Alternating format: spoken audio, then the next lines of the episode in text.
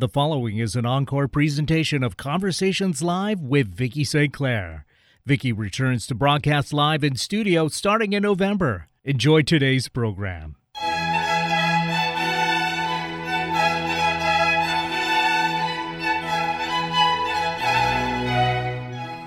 Welcome to Conversations Live with Vicki St. Clair.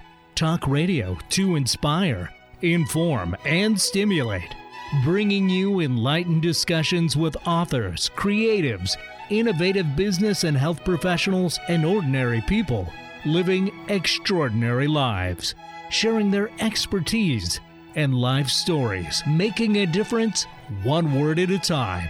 Now, here's your host, Vicki St. Clair.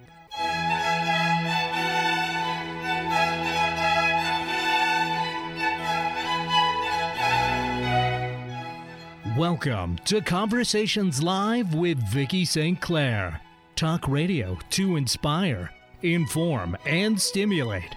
Bringing you enlightened discussions with authors, creatives, innovative business and health professionals, and ordinary people living extraordinary lives, sharing their expertise and life stories, making a difference one word at a time. Now, here's your host, Vicki St. Clair. And welcome, everybody. Welcome, welcome. Well, today we will end the show with nature writer Susan Hand Shetterly. She's written about wildlife and wetlands for more than 30 years. And the journey of her new nonfiction book began in her native Maine, leading her then to Canada, Wales, Japan, the Philippines, and beyond. More on that later in the Seaweed Chronicles A World at the Water's Edge. First, I'm very pleased to have a Conversations Live favourite return today. Dan Millman celebrates the revised 25th anniversary edition of The Life You Were Born to Live. And Dan, uh, for those who are familiar with his work, and I know that many of you are, uh, he's a former world champion gymnast, coach, martial arts teacher, and college professor. He's also the author of 17 books published around the world in 29 languages and his book Way of the Peaceful Warrior was adapted to film in 2006. And today we're talking about The Life You Were Born to Live, a guide to finding your life purpose. Dan Millman, welcome. Well, thank you, Vicki. Good to be here with you. My goodness, that introduction makes me sound a little bit like Indiana Jones, but I look nothing like Harrison Ford, unfortunately. I don't know. There's a you could say there's a similarity there. So, um, well, congratulations, Dan, because this book, uh, the original book, has been out for 25 years, and you've just uh, revised this. You've updated it for a whole new generation of readers, and of course, those who missed it uh, the first time round. But um, so, congratulations on that, first of all, because that's quite an accomplishment. Yeah, thank you. It was worth the labor, I think, and I'm glad my publisher uh, initiated that. Right, right. So we talked. Um, we've talked a couple of times uh, on the show. Um, we touched very, very briefly on uh, life paths, which this book talks about. Um, so I think we need to begin with a, a, a deeper explanation of what this is all about, um, with the premise of the book. Um, the original book described 37 life paths. Uh, based on a form of numerology. So, would you explain to us a little bit more about that? Well, you know, I'll touch upon something I added for the new edition. Um, I had studied many systems of understanding, gaining self knowledge, and, and, different uh, uh, mystical and psychological methods from the MMPI, the Minnesota Multiphasic Personality Inventory, which is based on Jungian archetypes, uh, to the Enneagram. Many people have heard about those books. I studied that well before any books were published on the subject uh, by reading someone's face to determine their personality type and so on. So I, have been exposed uh, through my psychology studies and other mystical practices of various methods. But then I met a man I'll call the warrior priest. I won't reveal his real name just now. He has passed away since then. But he uh, had read Way of the Peaceful Warrior uh, it had come out several years before we met. And he said, Dan, I think you're going to be helpful to people, so I'm going to do a reading for you. And he sat me down in his place, and he changed my life in one hour. he did a reading and told me things about myself that brought my life into focus. that had been a bit hazy and crystallized my strengths that I hadn't fully appreciated, uh, some challenges I had that I hadn't addressed, I was sort of stumbling through the dark in some ways. And that's when I began teaching after that. I mean, it catalyzed, it changed my family finances, many other things. And it had such an impact on me that when I learned somewhat later that he was teaching an advanced training for a small group of people um, on a, a small island in Hawaii, that he was going to, I said, You mean I can learn to do for other people what you did for me? And he said, Yes. Um, because I asked him at the time, Are you a psychic? How can you know this about me? And he, uh, he said, No, I'm not a psychic. He said, I've been trained to know where to look, which fascinated me. So finally, I did learn what I call the life purpose system. He gave a series of lectures, and I only had 20 small pages of notes. But I went home and I started doing readings for, for free, you know, friends and relatives, anybody who'd listen. And they were all quite impressed. How can you know this stuff, man?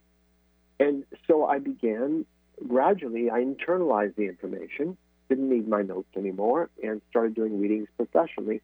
And over a period of eight years, before I presumed to teach some psychotherapists and other health professionals um, the rudiments of the system. And right. then I realized, you know, I, it's time to write a book on it. And, and that's where I wrote uh, The Life You Were Born to Live, the original edition in 1994. And, and, you know, people still thought I'd gone off on a numerology tangent. They said, Dan, you wrote Way of the Peaceful Warrior, and you wrote No Ordinary Moments, very practical guide to daily life. Now you're doing numerology. And, and the fact is, I was never particularly that interested in numerology. It seemed a little vague and abstract to me. And I just could not fathom how adding up the numbers of one's date of birth could give valid, reliable, accurate information mm-hmm. about some core issues.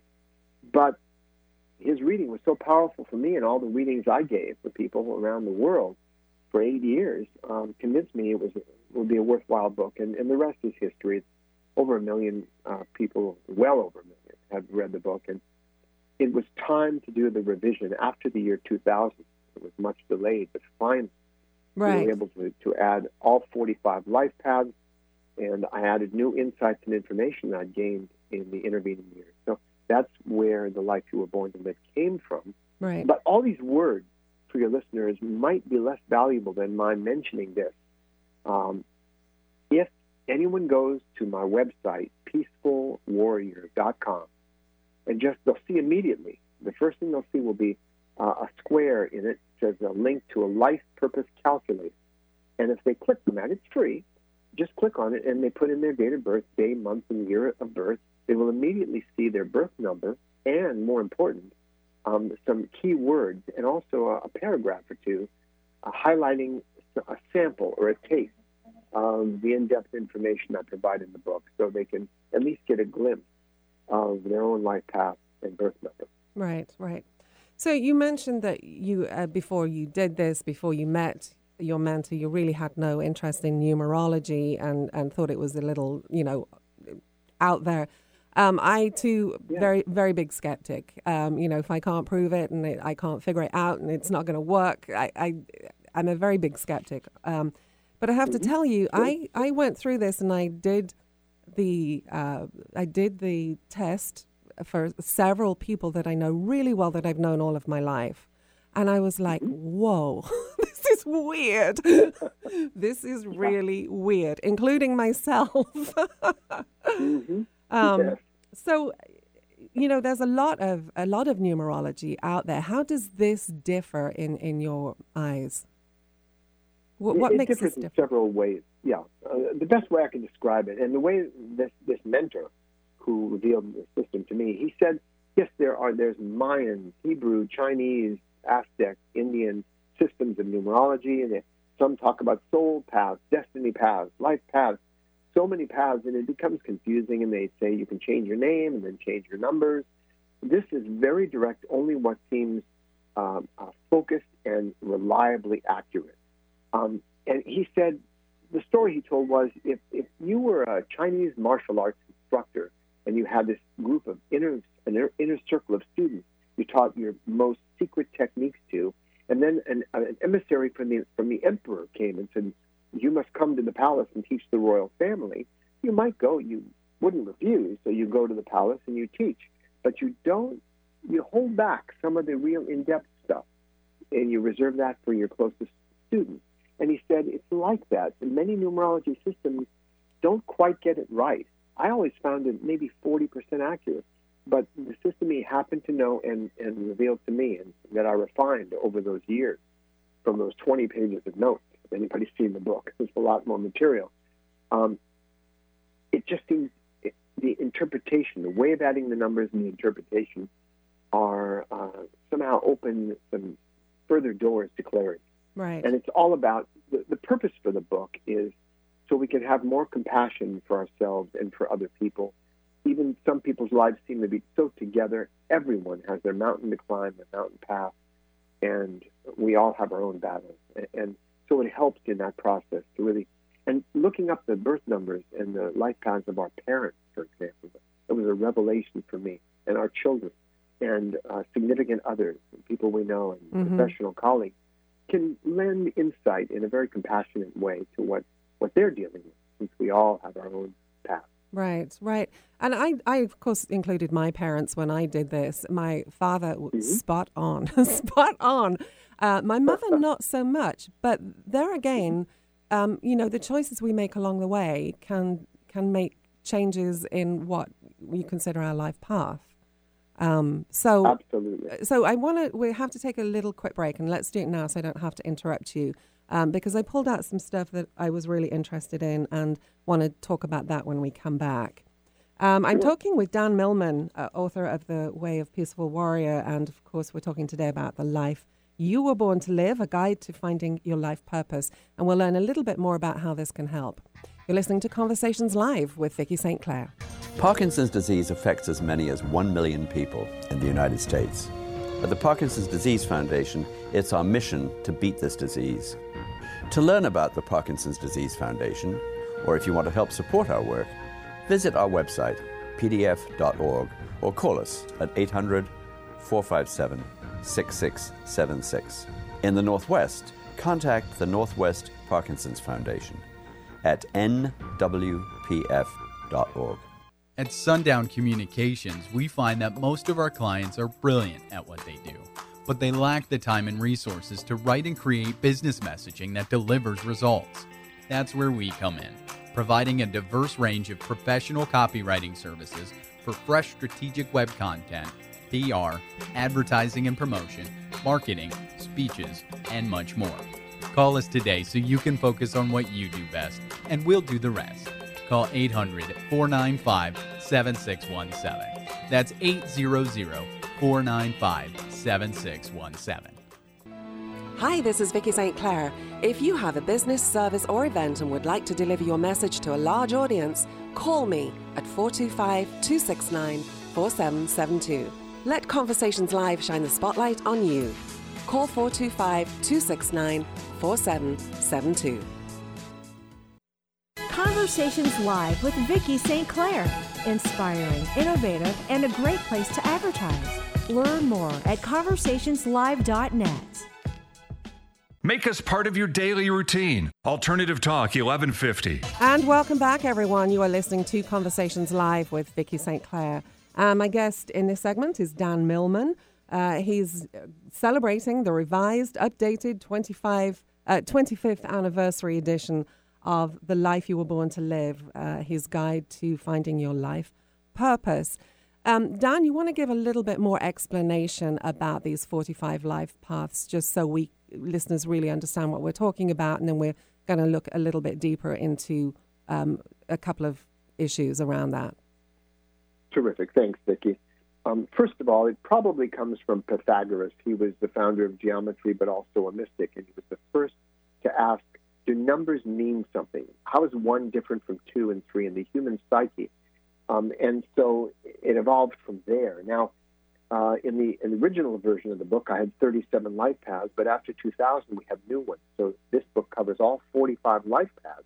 And if you divide 45 into the population of the planet, billions of people, you're going to get millions of people working your life path, my life path, and everybody. So, are we suggesting, am I suggesting that all these millions of life paths, that, their personalities or path is exactly the same? Of course not. Because we each have our own genetic heritage, we have our own individual life experiences, and we're, we may be working our path in a more positive, constructive, mature way, or less so. So that makes for the variety of people, even if they're sharing the same birth number. And the way I put it is if I were to point to a tree outside, and uh, we could say that tree is unique in that there's not a single tree on the planet with exactly the same angle of every branch and leaf, for example. But I can say things that apply to redwood trees that are different from birches or aspens or oak trees. So, in that sense, each of us is unique. Each of our stories, there's not a single story on the planet exactly like ours. But we do share certain patterns, and that's what these life paths are about. They're indicated by a birth number, and each number has certain meanings associated with it. One would be creativity and uh, issues of security. Uh, the number two, that's in your birth number, would have to do with with um, uh, cooperation and balance, and it goes on. Uh, expression for threes, and and so on. Um, and so that's where the numbers translate into some meaning. And as I indicated before, anyone can go to my website, click on the Life Purpose Calculator, and get some immediate information. It's free, whether or not they choose to purchase the book. Right. Um, so you mentioned your number. Yeah, my number was twenty nine eleven, and um, mm-hmm. the eleven has some significance because normally you make people add that up to a single digit, but um, what do you have to say about 2911? I don't mind. You can say good and bad. It's okay. oh, sure. And, and, and, my number is 268. We all have a birth number. so, um, well, the, the, two is really about cooperation, and you're happiest when you're feeling in, in a collaboration. Even now, we're collaborating in a sense. So, there's that, you'll feel more on track. Um, and the, the importance of balance for the two is um, not either over cooperating with someone by doing things when they haven't even asked you to do them, for example. You might be familiar with that. Um, and the other is uh, going into resentment and under cooperating because if you keep giving and giving and giving and they're happy to receive, there's an imbalance if that's all that happens.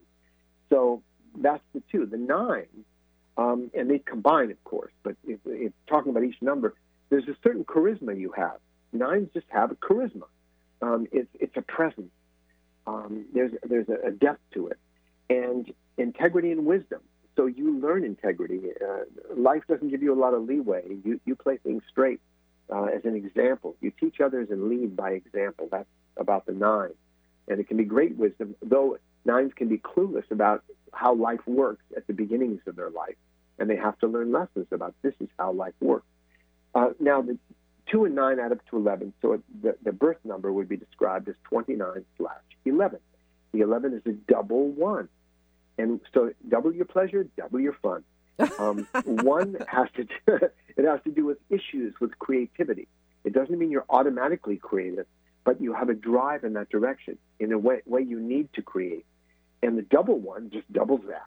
But it also, for some reason, uh, with that creative energy, there's a kind of insecurity, a need to prove yourself. And that can bring some pressure in life where you just need to prove yourself. And it can lead to achievement. Um, but there's always that feeling of, I've got to show I'm good enough. I'm as good as other people. So anybody dealing with that, they have to take the risk to be different, to make mistakes, and so on, to, to bring their creativity to the fore.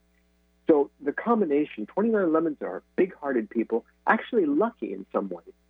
Uh, one shouldn't get cocky, but eh, like if there's an auto accident, you tend to walk away without a scratch or you know minimum. Um, there's a certain luck because the energy attracts energy. So those are a few things, uh, a few highlights of, mm-hmm. of the 2911. Um, and, and again, every birth number has its qualities, its strengths, its challenges. And the most important part of the book, I think, uh, is the section on spiritual laws, um, which actually uh, describe an aspect of life that can help overcome the hurdles on any given life path. So for each life path, I, I give people um, several laws that are listed in the book and described clearly. Uh, an example, anybody working two or four in particular, um, patience isn't always their strong suit. But if they are willing and learn to do things in a very careful, step by step process, like building a house, first a solid foundation, and so on, they can accomplish an immense amount. But they don't tend to want to be patient. So that's why the law of process, which I describe in depth, uh, can help anyone to, you know, yeah, and or fives. Fives are here for freedom, which means they, they value vast experience. They like to know about different things and look at life from different angles. Uh, but fives can get scattered uh, and they can defocus their efforts. So what I tell fives is if you're digging for water, you're going to have more success digging one hole 100 feet deep than 10 holes 10 feet deep. So that's an example of these reminders um, from these spiritual laws, the law of discipline. Yes, and um, I, I read those focus. in depth, and I, I was really, um, I, as I said, I was a little taken aback. So um, interesting mm-hmm. stuff.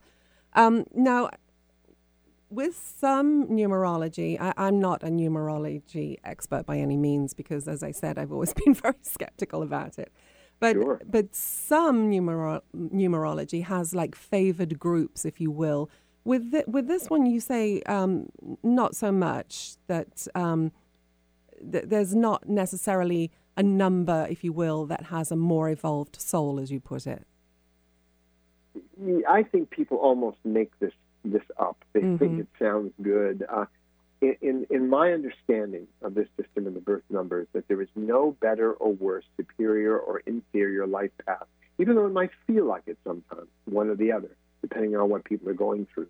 But really, they're just different. They have different strengths and challenges. Um, much of it depends uh, how someone's life looks is not about their birth number. It's about whether they're working those particular dynamics in a more mature, constructive, positive way or more destructive or negative way. That makes much more difference than which birth number you happen to have. Right. And by the way, if someone does do the life purpose calculator, they'll also see there's a composite number they can do. They can take their significant other, a friend, a relative, any uh, two people, the energy they make together. And that composite number, my wife and I, for example, make a 10 which she doesn't have a one in her birth number, and I don't have a one in mine, but together we make a one and a zero, which stands for spiritual gifts. So, again, there's no better or worse. It's not about telling people um, this is compatible or not compatible. Right. It just raises points about what the purpose of that relationship, its strengths, just like an individual life path. So right. one can look up that as well at, at the website, and also what year they're in in a nine year cycle. It proposes that life unfolds in these nine year repeating cycles. Um, well, they're, they're cycles. They don't repeat necessarily, but they go through these nine year cycles. And it helps us to see where we are in that cycle. Um, it's like it's like planting a seed, the creative seed, a one. Then we go through two, working with other people, three, issues with expression, and so on. Yeah. And we see where we are. We can't reap the harvest when we're in a four year necessarily. We have to wait till the eight and nine before we begin a new cycle. Mm. So it gives us some patience and wisdom in that way. Right, right. A lot of people I talk with, and I suspect a lot of people you talk with too, Dan, are very unhappy in their work or feel, you know, they've climbed the wrong ladder and it's like, where do I go from here? And um, you say that when somebody asks, can a life purpose system guide me in finding the most suitable career? You say the clearest answer is yes and no. well, that's because you pick any career and, and or even a, a sport. I looked at the Olympic teams, several teams. All the people had different birth numbers, mostly. So there wasn't one birth number that made a great athlete. It's what the birth numbers describe is how we will approach the work, whether it's acting, music, sports, uh, or any given field, people will approach it different ways. So you have a group of accountants, they're all going to approach that a little bit differently, their personalities. So it does give us insight, but it does hint at the kinds of work. 257s like alone time. They might be good researchers doing isolated work. They might be comfortable with that. Where someone else is more gregarious, they want to work more with other people. So it does some guidance in terms of career and work for each life path, as you've probably seen in the book. But the key here is self knowledge. You know, the words were written above the uh, entrance to the, the Temple of Delphi um, in the 5th century BC that translated roughly to know thyself. And every spiritual quest, every tradition agrees on that because self knowledge is key to understanding ourselves, our values, our talents, our interests, our drive. And if we don't know ourselves realistically, we end up making the right choices for the wrong person, the one we thought we were. So this that's one purpose of the book, so we can get this self-knowledge and make wiser decisions in life, because we really get a better sense of who we are realistically. Right, right. Well, it's fascinating stuff. Um, I just, like I said, uh, did several people that I knew really, really well and was really t- quite taken aback by it. So, um, very interesting stuff. Um, you wrote an essay and you said in there, author Jack London once proposed that it takes hard writing to make easy reading. And this Yeah. is this is an easy read, even though it's a big book. It's an easy read. What do you want listeners um, to know, uh, to take away from our conversation today, if they heard nothing else? to appreciate their uniqueness, even though they're working with a certain pattern, not to compare ourselves to other people. It's a form of disrespect for who we are. And to, so to trust our process, but enjoy the path we're on and learn to make the best of it. Yeah, excellent. Thank you, Dan Millman, so much. And I know uh, you encourage listeners to go to peacefulwarrior.com, correct? Y- yes. and uh, you can you can check out there what your birth number is. And um, of course, the book again, it's the 25th anniversary edition, "The Life You Were Born to Live: A Guide to Finding Your Life Purpose." Thank you so much, Dan, for being with us. Appreciate it. My pleasure, Vicki. And please stay with us. We'll be right back. You are listening to Conversations Live with Vicki St. Clair. Let's see if I. I guess that. this just isn't working. Knowing you have a great idea for a book is one thing, writing it, another. So, what's stopping you? Maybe you can't find time. Maybe you don't know where to begin. Maybe you wrote a couple of chapters, then disappeared down a rabbit hole. Or maybe you'd rather someone else write it for you. Partnering with the right coach or ghostwriter can make all the difference between talking about your book and finishing your book. As an award winning writer and strategic consultant, Vicki St. Clair's storytelling credits span from business, health, self help, and memoir to New York Times and USA Today best-selling anthologies. Vicki partners with people just like you at the exact level you need, whether you need a little encouragement, editorial guidance, or full blown ghostwriting and consulting services. If you're serious about telling the story you know is inside you, stop procrastinating. Let's get your story down on paper. Contact Vicki today.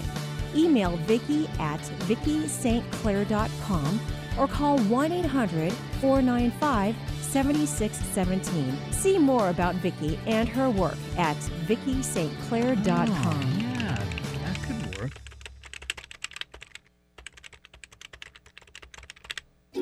Did you know that capsizing boats and people falling overboard account for over 70% of boating fatalities? 80% of those fatalities occur on boats under 26 feet and on boats with operators who've had no formal boating instruction. 50% of all boating accidents involve alcohol. Be smart this summer. Know who you're boating with. Wear a Coast Guard approved life jacket and don't drink and boat. This message is brought to you by supporters of Conversations Live with Vicki St. Clair and the JMB Group, who wish you safe boating fun. Knowing your breasts can save your life. Go to knowyourgirls.org for the facts you need on breast health. Brought to you by Susan G. Komen and the Ad Council. Conversations Live with Vicki St. Clair. Innovative business leaders know to advertise here. Learn how affordable it is at conversationslive.net. Want to hear something different from talk radio? Keep your dial on Alternative Talk 1150. Well, we are joined now by nature writer Susan Hand Shetterly. You're listening to Conversations Live with Vicki St. Clair. And uh, Susan frequently writes about wildlife and wetlands, and the journey of her new book began in her native Maine. It led her to Canada, Wales, Japan, the Philippines, and beyond. Susan is the author of Settled in the Wild, a collection of essays, several children's books, and the book we're discussing today, Seaweed Chronicles A World at the Water's Edge. Susan Shetterly, welcome. Oh, thank you for having me. It's nice to be here. My pleasure. I was reading uh, one night when I couldn't sleep. I, I, opened my laptop and I was reading BBC uh, on the on uh, my computer, and I came across this list of the top 10 books you absolutely must read. And yours was number one on there, um, which, is, which is how I came across your book, Seaweed Chronicles. And um, I just, I have to tell you, I'm so glad uh, I reached out because I just love this book. It is so well written. Um, it reads like a story, it is a nonfiction book. Uh, you did a lot of research for it, but it, it reads like a story. It's beautifully written. So well done. Thank you so much. You're very brave because the thing is, I really wrote it for people who were like I was when I started writing it, which was um, I wasn't a seaweed advocate. I really knew very little about it. And so it took me five years to write the book, and I was an apprentice of sorts, learning about it. And all of a sudden, it became a very deep, complicated book about the interweave of seaweeds, wildlife, and coastal people. And um, I found it pretty exciting. Yeah. So, what what got you interested in writing about seaweed in the first place? You are a nature writer. You've written for a long time about wildlife and wetlands and right. uh, and articles and etc. Um, but what what made you want to write about seaweed in the beginning? Well, to be very honest with you, I was planning to write a book of essays. And I was reading the list of essays that I was thinking about writing to my agent, and um, I listed one of them as going out with a woman who's a seaweed harvester and cutting seaweed with her. And my agent said, Oh, Susan, just write a whole book about seaweed. And I thought, She's crazy. That's impossible because there isn't that much to say about seaweed. But I was dead wrong, and it took me five years to write the book because there's so much to say about it. And believe me, I haven't said everything there is to say about it. It's almost like an introduction to seaweed. Well, I, I can actually believe it, um, but it, it it's fascinating uh, because I had the same thing. I thought, okay, well, a book about seaweed. Well, you know, what can you say about what can you say about seaweed? But it's uh, a lot of things. It, there's a whole world out there that we just do not know about it. So, um, I guess let's begin with um, where you began your research because you, you started in Maine and then that kind of took you many places around the world. Well, to be honest, here's how it was done. Uh, the big challenge was after I uh, wrote a book proposal and started thinking about how to write a book about seaweed, I realized right away it was too big. And so, how was I going to make a story? Because I really wanted a story that grabbed the reader, that wasn't uh, going to sort of mesmerize them and make them fall asleep and, and go everywhere. So, this is how I chose to do it. Is um, it's anchored here in the Gulf of Maine, and the people who uh, often take up a whole chapter are people who are teaching me about one aspect of seaweed or another, and they are here in the Gulf of Maine. They're biologists, most of them, or they're uh, seaweed harvesters, or they're doing seaweed aquaculture. Uh, and then I didn't go. I didn't go to Wales. I didn't go to the other places in the book. But what I did was I found out from people in Maine who are phycologists, that means seaweed scientists, whom to talk to in other places of the world. And I called and I found out stories and I was told where to go for the research. And so that's how I put the book together. Mm-hmm. And so let's let's begin with what seaweed is, because we've certainly I know um, I was out sailing. Uh, well, I've been sailing a few times this summer, and sometimes we've been surrounded uh, by seaweed, and it's like, what is going on? But first of all, it's not right. a plant, which I think many people think it is. Right. It's actually an algae. So, can you Yeah. uh, tell us a little bit more about it, it what it is, and and why it's Okay. important. Um, well, it is uh, seaweeds are algae, and there are two kinds of algae that um, it's probably uh, a good way to think about it. One is called microalgae, and that's phytoplankton, and that's the little one-celled um, uh, algae that you see out in the ocean and also in fresh water. And they just blanket areas of the ocean or the Great Lakes or wherever. And then you have seaweeds, and they're anchored usually, not not always, but usually uh, along the shore, and they're macroalgae. And what they are is um, sort of a compilation of all the one-celled animals. Um, I mean, the, the one-celled phytoplankton out in the water. In other words, they don't have the sophistication of land plants. Each cell in their bodies takes in uh, sunlight and converts it to food. And um, each cell in their body takes in the nutrients from salt water and converts that with sunlight into food. So they work differently than land plants. Mm-hmm. And they're important because they shelter a lot of sea life. They feed a lot of sea life, not necessarily sea life eating the seaweeds, but hunting in the seaweeds for other sea life. And then they do rip free in a storm and they do float out into the water and um, they fertilize uh, great swaths of the water. So they're not just taking care of the inshore, but they also provide nutrients to the uh, deeper water. Right. But you did say when you were sailing, you were surrounded by seaweed. Uh, yeah, it would just come in. It would get like great big floating uh, masses of it And where where were you sailing? Um, on the Puget Sound, Well, South the problem, South Sound. right? The problem with um, that we're having now along shores all over the world, really, is too much of our um, nutrients, our nitrogen from farming or other systems, um, our septic systems and stuff like that, are flowing into the oceans. We're not really careful about that. And seaweed will take that in as uh, they- they'll take in whatever is in the water. So they take that in, and it makes them grow hugely.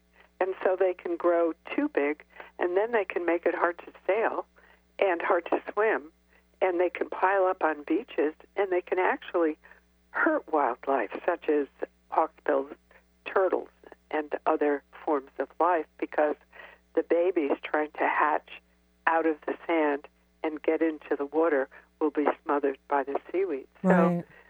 it's very important for us to make sure that none of our um, heavy nutrient load goes into the ocean. The ocean has enough. Right. It's really interesting because it's a very fine balance because you write in the book that sea otters require this forest uh, of seaweed to survive. And of course, sea Right. otters were almost extinct at one point. And yet, Right. um, later in the book, you share a story uh, when things go wrong that happened in uh, Brittany when a horse and rider broke through. Um, well, it, this was a hot crust had formed, so it's it's maybe the, the negative side of what's going on, and the horse actually Right. died from toxic fumes. So, um, right.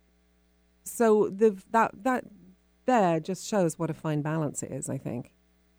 Well, I, I think you're right, and I think it also shows that uh, two two other things. One is we don't really know very much about our oceans. We're just beginning to find out about them. And one thing, of course, we're finding out is that they're essential to our to our lives um, for many reasons. Not only because they they that phytoplankton and seaweeds give us the oxygen we need to breathe, but obviously they've given us food and many other things. Um, and, and number two, we're finding out now all around the world that if we want wild functioning systems, or you can just say functioning ecosystems, you don't have to say wild. You may not think they're wild anymore because they're certainly altered. then we have to work to fix them. I mean, that's our choice now. And so many people, for instance, in my book, have chosen to stay here at the coast to work on one aspect of fisheries. A lot of them, most of them I write about, are in seaweed harvest of one kind or another, or they're studying seaweeds and finding out how to protect them, what they do, their uses. So, yeah, we've got to pay close attention because we've messed up a lot of systems. Right, right. Well, uh, loads more questions for you, Susan. we need to take a very quick break, uh, so we'll do that now, and I don't have to interrupt you. Uh, my guest is Susan Hand Shetterly. She is a nature writer, and her new book is called Seaweed Chronicles A World at the Water's Edge. And I'll just leave you with uh, ten, oh, she has a list of 10 surprising things you didn't know about seaweed in, in her uh, media kit here.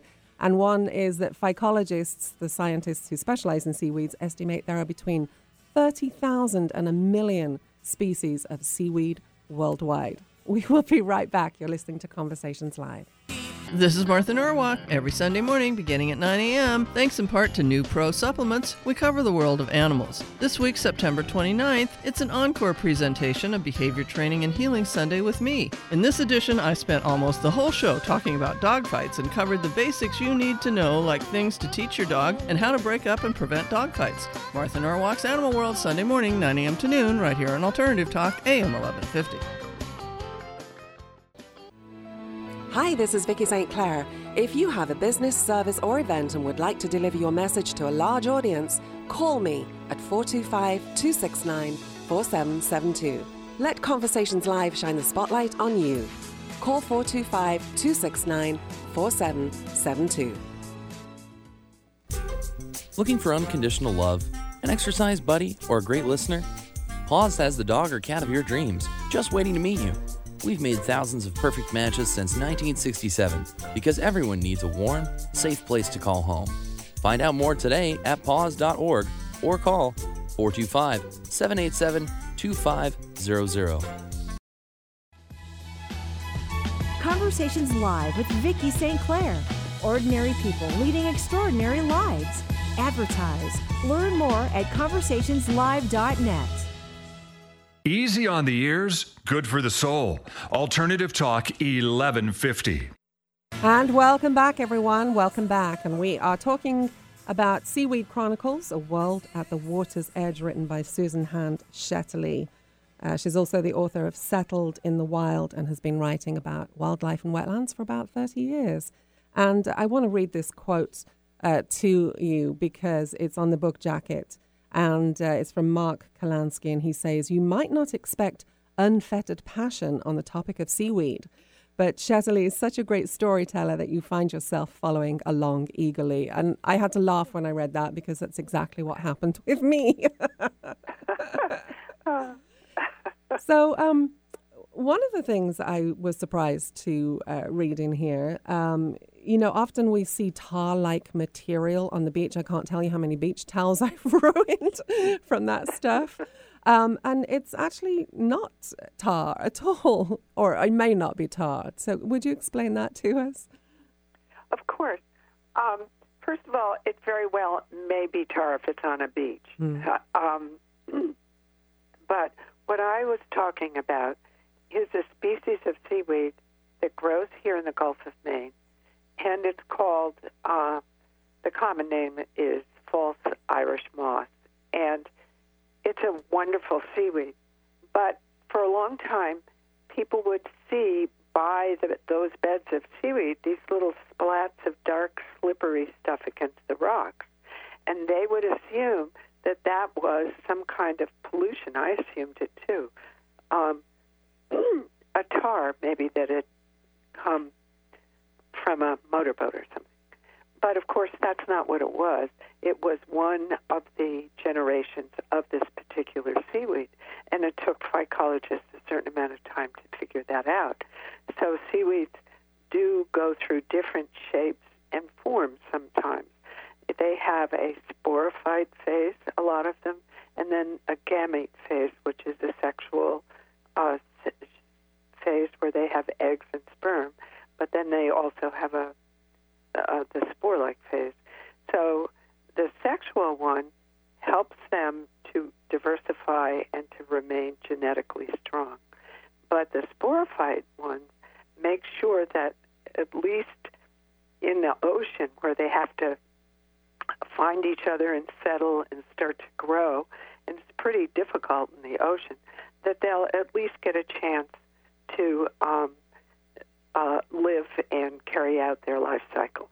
So the two fit together very neatly, and that uh, black tar-like thing next to the false Irish moss, those splats, are really um, just the sporophyte phase.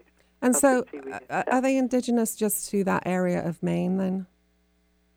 Well, that's an interesting question. They are indigenous to the North Atlantic. Um, my guess is that they may also be on the Irish English coast, Mm, but. I'm not sure. Um, so let's let's talk about seaweed as food because a lot of people eat it. You say you're not a seaweed eater. At least that's what you maintain, but it's not precisely true. So, what's going on there? Well, what I meant by that is that um, probably all of us today have encountered seaweed in one way or another. Um, and it is in a lot of um, foods, and it's in toothpaste and shampoos and makeup and um, lipsticks. And it's a lot of the processed foods you would get use it as a binder because it mixes very nicely with uh, other ingredients and combines them all very smoothly.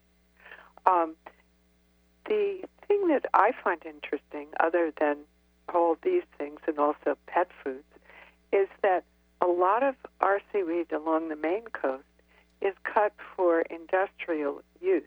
It's cut in great quantities and it's dried and ground up and then shipped out to um, Midwestern um, industrial farms to grow soybeans and corn and things like that because they've lost their topsoil and our seaweed is then spread over the the um, farms and enriches them. Um, the question is, do you really want to take seaweed from the Atlantic and spread it on the farms in the Midwest? Right. Maybe you do, maybe you don't, but Right. it, it is kind of interesting.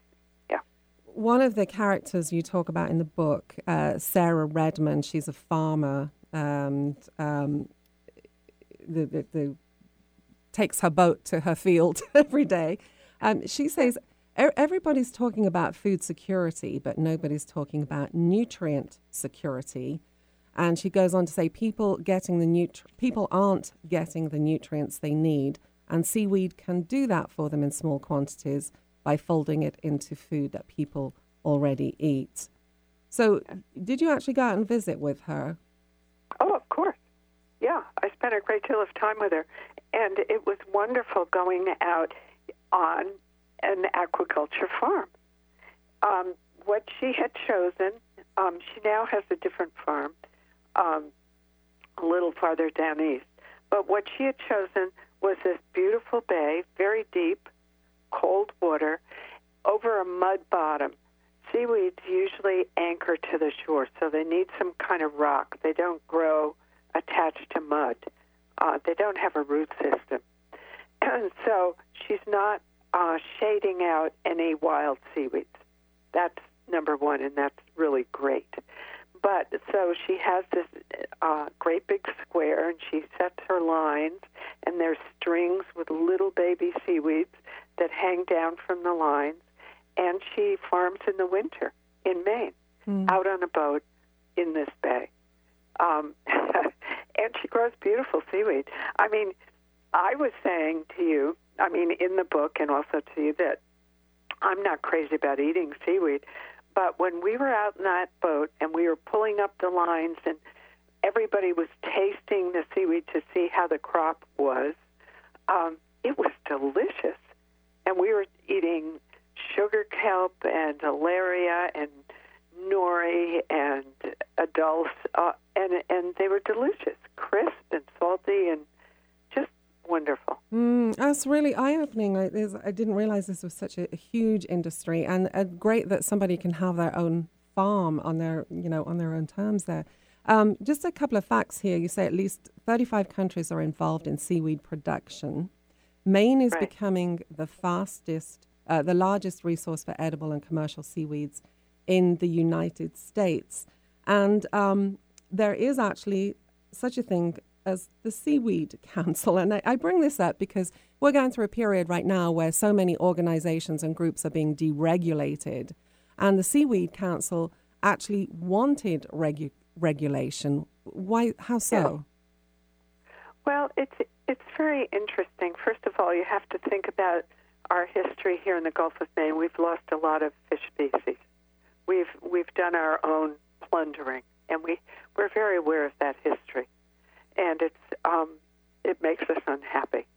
So what those um, independent businesses uh, and the harvesters were trying to do was to set up a system to go to the Department of Marine Resources and ask for rules that would protect the harvest and that would protect their livelihood so that the seaweed was not squandered and so that they could continue to supply good seaweeds and make a living. Mm. The thing is that um, I think they were also worried about big, big companies coming in here and overpowering them. And with a, a bunch of rules in place, they have some protection. That's that makes sense to me. Um, so we're right at the end of our segment, unfortunately. Um, but uh, you write at the back of the book. I wrote this book to explore the complexity and beauty of a wild inshore system, uh, which you believe owes a great we owe a great deal. Um, but the people you learned from have given you more than that. Um, right. And so um, we've only got thirty seconds here. But tell us how this journey changed the way you see things. Oh, it totally changed the way I, I see things. First of all, I'm so impressed with how hard they work. They they stay here and do the work, and it, it's long, hard scientific work or harvesting. Nothing is easy making a living or studying the shore, but they persevere and they love it. Yeah. I mean, they love being out in a wild system, and also they're trying to protect what's left. And Well- that's what we all are going to be getting to have to do, it seems to me. Yes, and that's a great note to leave on because we can get involved at a local level uh, on a community basis, and you say that's what's making the difference. Great book, superbly well written. Seaweed Chronicles: A World at the Water's Edge. We can find out more about Susan at susanhandshetterly.com. Susan, thank you so much for being with us. Well, thank you for having me. I enjoyed it. And we're right at the end of our segment. You can find out us at conversationslive.net. We will see you next week. Thanks for being with us today. Live well, live strong. Hi, this is Vicki St. Clair. If you have a business, service, or event and would like to deliver your message to a large audience, call me at 425 269 4772. Let Conversations Live shine the spotlight on you. Call 425 269 4772.